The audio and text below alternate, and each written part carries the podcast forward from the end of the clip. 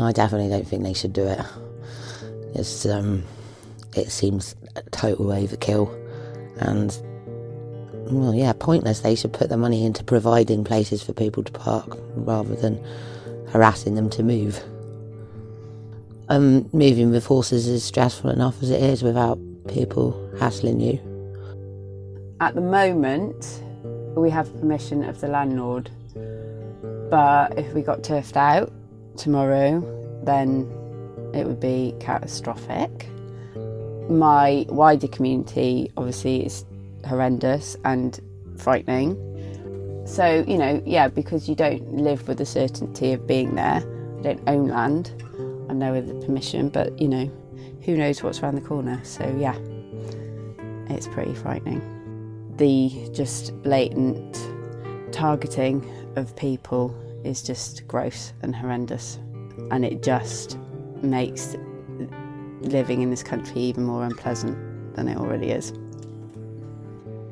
It's terrifying, you know. The the the intention behind it is clearly to um, to target a particular group of the population, which we fall into that that group, and um, and for all of the other people who who are also in that scenario is they've got the, the, the intention to kind of criminalise our way of life. So, and just thinking about all the other people who are in a much more precarious situation than I feel we are here, like lots of Irish families living roadside.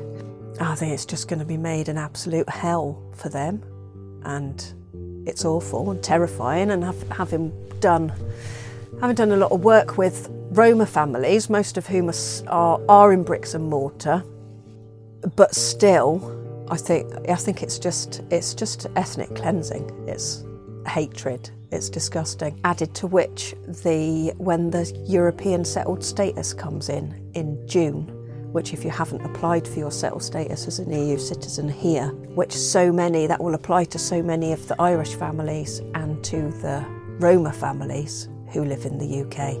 I don't know what's going to go on, but I'm really, really fearful for them right now.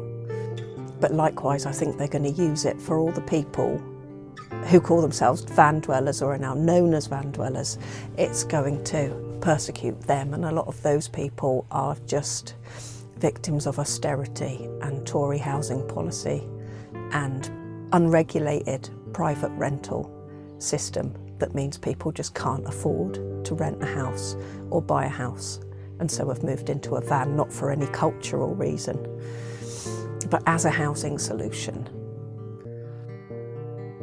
Like, I'm scared, quite frankly, really scared. And we've already had, as a horse drawn person, we've already had the horse laws coming in where they were taking, lifting people's horses and the horse wardens taking them and you don't always get your horse back.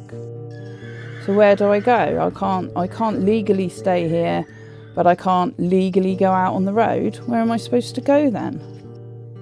And uh, my main thing is just what yeah worry that I've got my kids with me and that a big fear that they'll take my kids off me or something or and someone with their own prejudice will knock at the door and have this new sort of power to like you say criminalize me and one of them might really want to use that to their advantage and just like throw the book at you or whatever. And someone else might not. Someone else might be like, "That's fine. You go back. To, you know, stay for the night as long as you're gone in the morning." But what if you what if you're not gone in the morning because you're working locally or you're on your way to the next festival if this festival's ever open again um, and the gates don't open till such and such a day and you just need to park there for two days or whatever then what do you do just drive around keep driving around on the roads and swap drivers while one of them sleeps. I don't know. What do you do if you can't if you can't park up anywhere? Yeah, I think it's massively. I think I'm always going to want to be somewhere on site or something like that where I just feel it was safe. I Choose the Road podcast. Hello. Welcome to the second episode of I Choose the Road podcast. So, in this episode, we're continuing our look at the criminalisation of trespass, and I will be talking today with Matty Mitchell, who works for an organisation called Friends, Families and Travellers. FFT are a national charity. They support all Gypsy, Roma, and traveller communities. Um, they work particularly to support communities experiencing disadvantage and inequality. Their main aims are to end racism and discrimination against travellers and to protect the right to pursue a nomadic way of life. Hi, Matty. Welcome to I Choose the Road podcast. Hi, Amy. Thank you very much for having me. I'm pleased to be here. It's really nice to meet you. So, first of all, I just wanted to ask you a little bit about what your background is and how you ended up working for friends, families, and travellers and advocating for travellers' rights. Sure. So um, I'm Romany. Uh, I was born into a very big Romany community here in Sussex. Um, I spent my life, uh, early life, on the road um, and on a site. Uh, when I was when I was kind of a teenager, we moved into um, social housing, um, and I had the opportunity to um, go to school and then go on to university. And when I finished university, I figured that um, it, you kind of had a, a, duty, I guess, to look back and try and uh, advocate for everybody else because there are a lot of educational inequalities. Um, and when you when you gain sort of a degree, I feel like it's nice to to try and help other people um, combat the same kind of inequalities. So that's how I ended up at FFT. So, did you move into social housing partly because of education needs and needing to be in one place? No, no. We moved into social housing, to be honest, because uh, my grandfather fell ill with emphysema, um, and just it just the life he couldn't live the life anymore. Mm-hmm. Um, so he made the decision to stop traveling and move into a house. And um, being tightly knit family units, we we went along with him. But by some stroke of luck, uh, ended up with a house opposite this.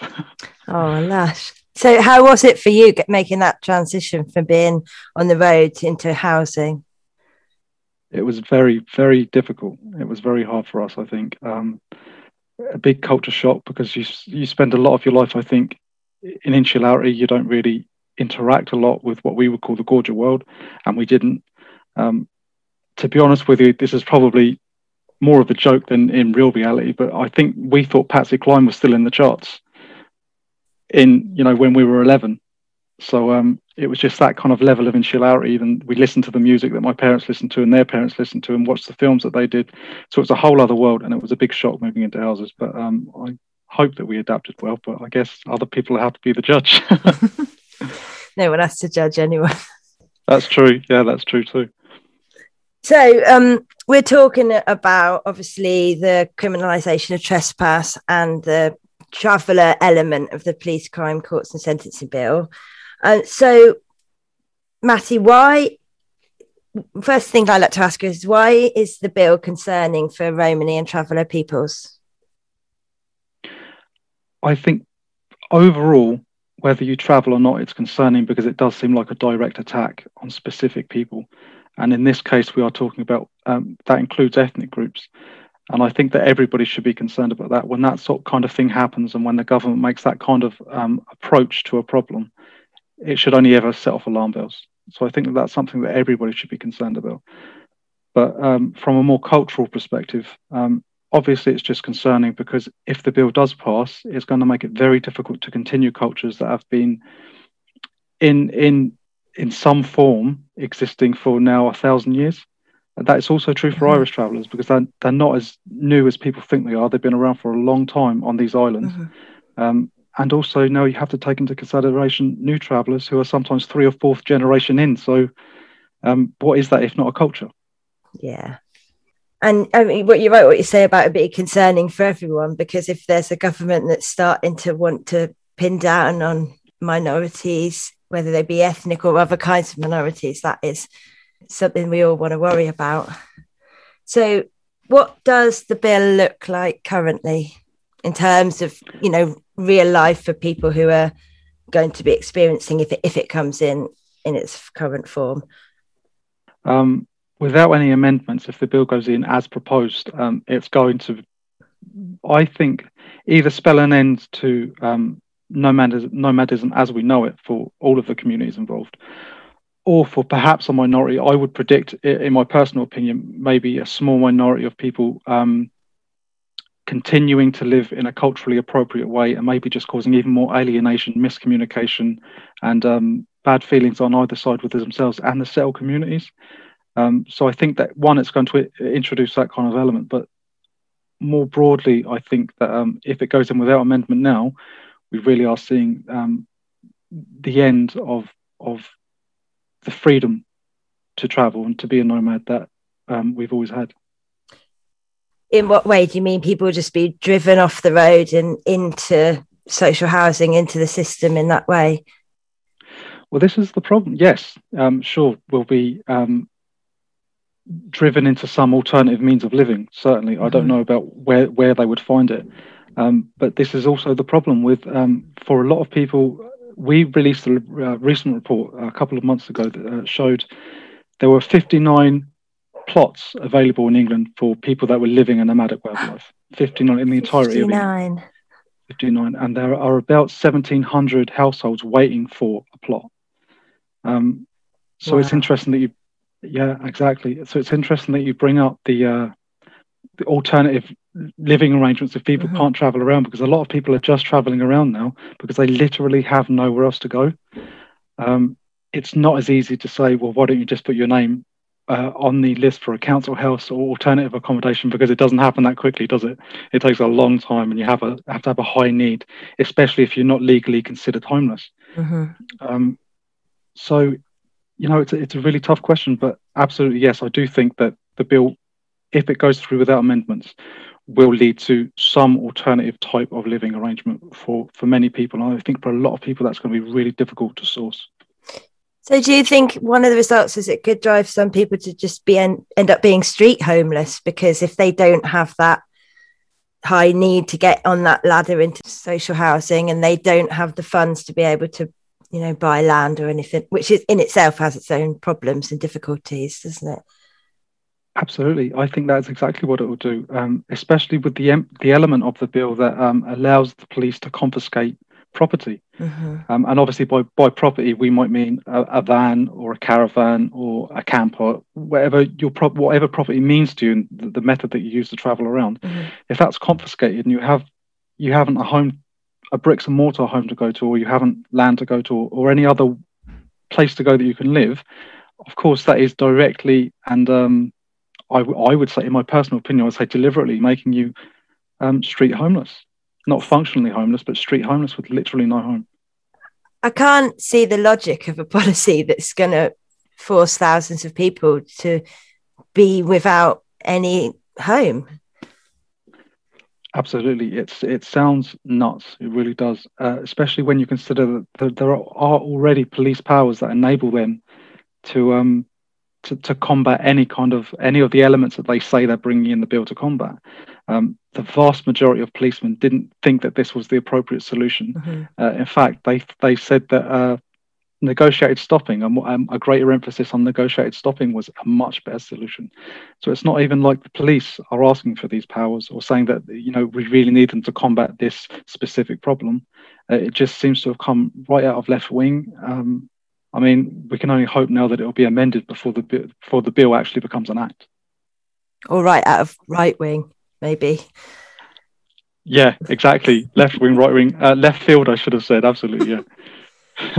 I, I, mean, I shouldn't be laughing. It's it's shocking and quite scary. And when I've I sp- been speaking to a lot of people about it, and the repeated thing that I hear over and over again is, "Where will we go? Where will we go?" That's what everybody keeps saying to me when I'm asking them how they feel about it. They're just like, well, where will we go?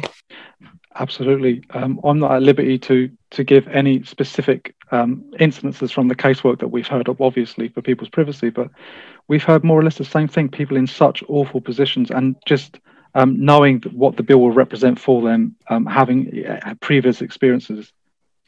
Mm-hmm. I was going to say, could you explain the term negotiated stopping? Yeah, absolutely. It's basically um, what it says on the tin, Amy. Um, people are, would be able to go to a particular local authority and say, I would like to stop in this area for X amount of time. And the local authority would be in a position to say, uh, yes or no, and if yes, um, you can stay here, but uh, we will, for example, provide water for you, or we will Mhm. provide um, a place that you can stay on the provision maybe that it's it's an ongoing negotiation. So then they might say on the provision that you um, keep the noise down after 9 p.m. Uh-huh. or on the provision that you don't overuse your local um, petrol garage to, to source water from the tap. Um, just anything really you can think of. It's kind of it would be a kind of give and take Mhm. where uh, uh, people's needs are met, everybody's needs are met. So the local authority has some uh, platform to um, negotiate things that they really don't want to see in their community. Yeah. But Also, nomadic people can just negotiate a time that they want to go somewhere, and that's a really fantastic method because it also means that um, people can build up relationships with their local authorities and councils that they move around to, and that can only uh, you and I both know, Amy, that not everybody on the road is a thug, is antisocial, is doing any of those kinds of awful things that people hear about all the time. Apparently, you know, in the newspapers. Mhm. Um, so it would, I think, give local authorities the chance to start to see patterns and think, well, hold on, these people are just ordinary human beings just trying to live. Yeah, and I guess if there are some provisions for um, waste disposal and you know toilets and things like that, then the again the perceived problems with travellers being in your area would that would that would be a solution to that, wouldn't it? Because if people getting their rubbish picked up there, they're not going to be dumping it and all those. You know, I mean, I, I think that happens a lot less than, like you say, the newspapers would like to claim, but nonetheless, help with that would also help to ease that relationship. Absolutely, I think you're right there, um, and it would be very difficult to uh, keep laying blame at people's feet uh, for these kinds of problems. Uh, when people can say, "Well, hold on, I've already negotiated my terms on being Mhm. here. That was one of them, so it certainly wasn't me." Um, Yeah. So it can it can only lead to a strong place, but unfortunately, even with uh, negotiated stopping, making strong headway, uh, it was determined that it was necessary to introduce a bill. So, why is it important to protect people's rights to live nomadically? I think that it's important, in my personal opinion, I think that it's important because one, nomadism is actually a very, very common way of life in Europe. Mhm. It's uh, it's not something that just gypsies, it's not something that just Romanies, and not something that just travellers do. Many people do it. Many different cultures do it all around Europe. Um, so one, it's a way of protecting cultural diversity, um, because people assume that because you're moving around from place to place, it must be through some fault of your character, and it's not. It's because for many people, this is a culture that's been passed down to them for centuries, if not, for, in the case of Romani people now, a, a literal millennia. Mhm. Um, so um, I think it's important just for that regard, but also I think it's I think it's important. Secondly, um, that people's basic human rights to make their own decisions are respected when people aren't going around leaving rubbish or being antisocial or doing any of these things that people typically say that gypsy Mhm. and traveller people do. When you're not doing that and you're just living life, I don't. I think that it's a slippery slope to allow uh, your establishment to tell you what you can and cannot do on um, on the commons, basically. I wholeheartedly agree with you.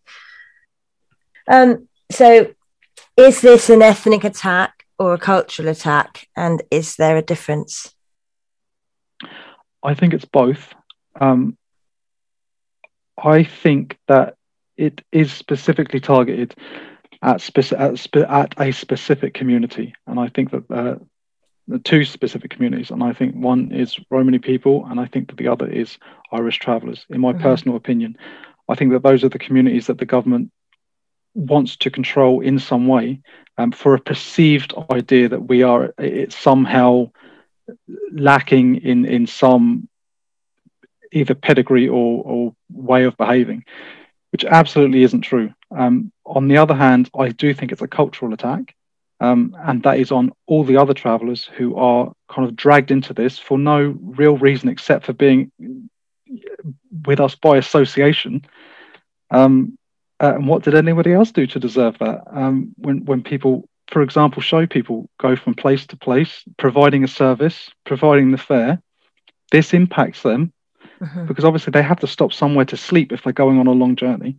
Um, what did they do to uh, to ask for this or to say, or to be implemented under this. What did New Travellers do? Um, you know, to, to invite this kind of attention, it's really it's both an ethnic attack and a cultural attack, and I think it's really very misguided.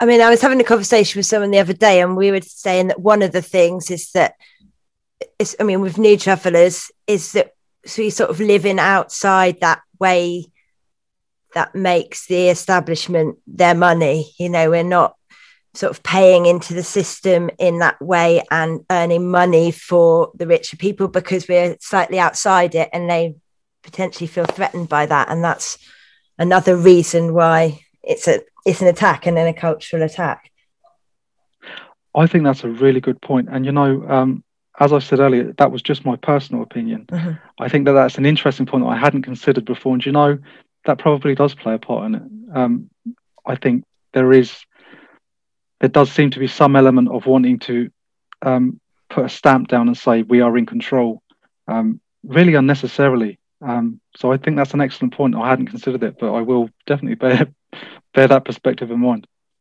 So the last question, and the question I'm asking everybody is, you know, can we stop it? What can we do to stop it? Can we win? yes, there is still a possibility that the bill um, can be amended. There's still the possibility that Section 4 of the bill, which includes um, social called trim- criminalisation of trespass, there's a possibility that that can be removed. Um, I can't tell you how likely or um, uh, give you any predictions on whether that will happen. Mm. I'd like it to. I'd like it to be gone entirely, but unfortunately, I'm, I'm not in a position to say. Um, so it's not in law yet. It can be changed and the uh, to get to get if you want to get involved, you can get in touch with your local MP. You can register your dis, uh, your dissatisfaction with the bill. You can say that I don't support this. Um, uh, yeah, so we've also developed an online tool that people can use, uh, and they you, it just takes you putting in your postcode or the nearest postcode that you you you have in your area. Um, it will give you take you directly to your local MP's email address and then send an automated message. You can edit the message as much as you want, or you can just leave it as it's pre-written, which is basically just a, a formal complaint, um, and then put your name to it and then hit send. Um, obviously, if you choose to, you can also change it around and put your own spin on it, put your own words into it. Um, but it's just a way, it's just an easy and simple way to um, find out who your local MP is and then just send that letter straight away. And I think the more people that more MPs that hear this message that we really are dissatisfied with this bill, that we would mm-hmm. really like somebody to take it up and say, this is not right. Obviously, the better. But um, for that, we need people to, to mobilise and to say enough's enough. Yeah.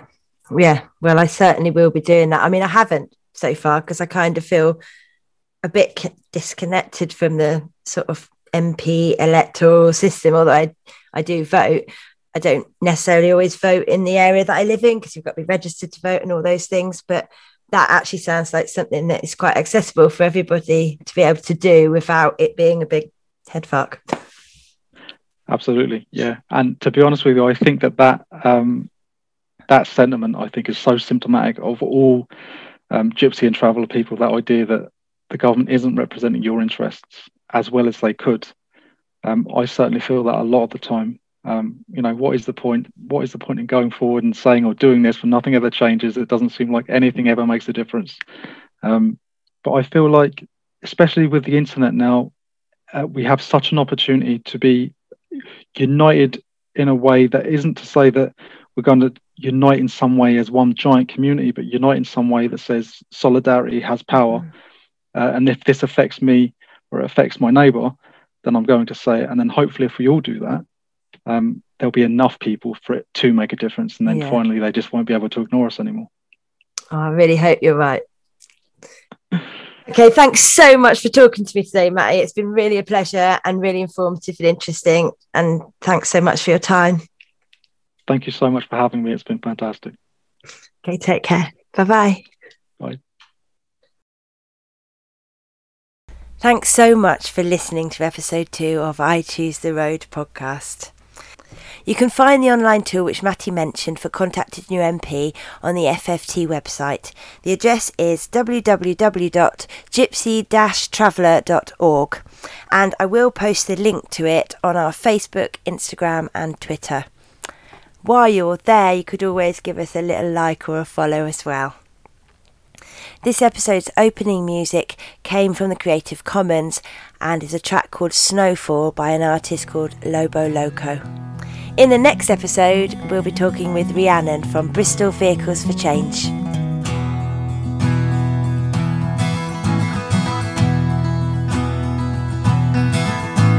A life in your pocket is a life behind bars. But out here by my fire, I can see all the stars. So I choose the road. Not for me, a life for being born to be sold. The green hills in the distance are calling me home. Not for me, a life for being born to be sold under the open sky.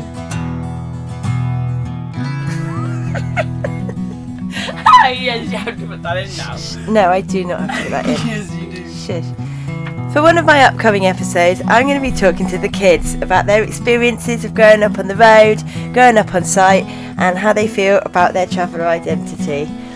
If you are a kid and you've got something to say, or if you know some kids, or if you've got some kids and you think they might want to talk to me, please do get in touch via the Facebook page, via Instagram, or you can contact us by email on I choose the road at yahoo.co.uk. I Choose the Road podcast, where we talk to kids.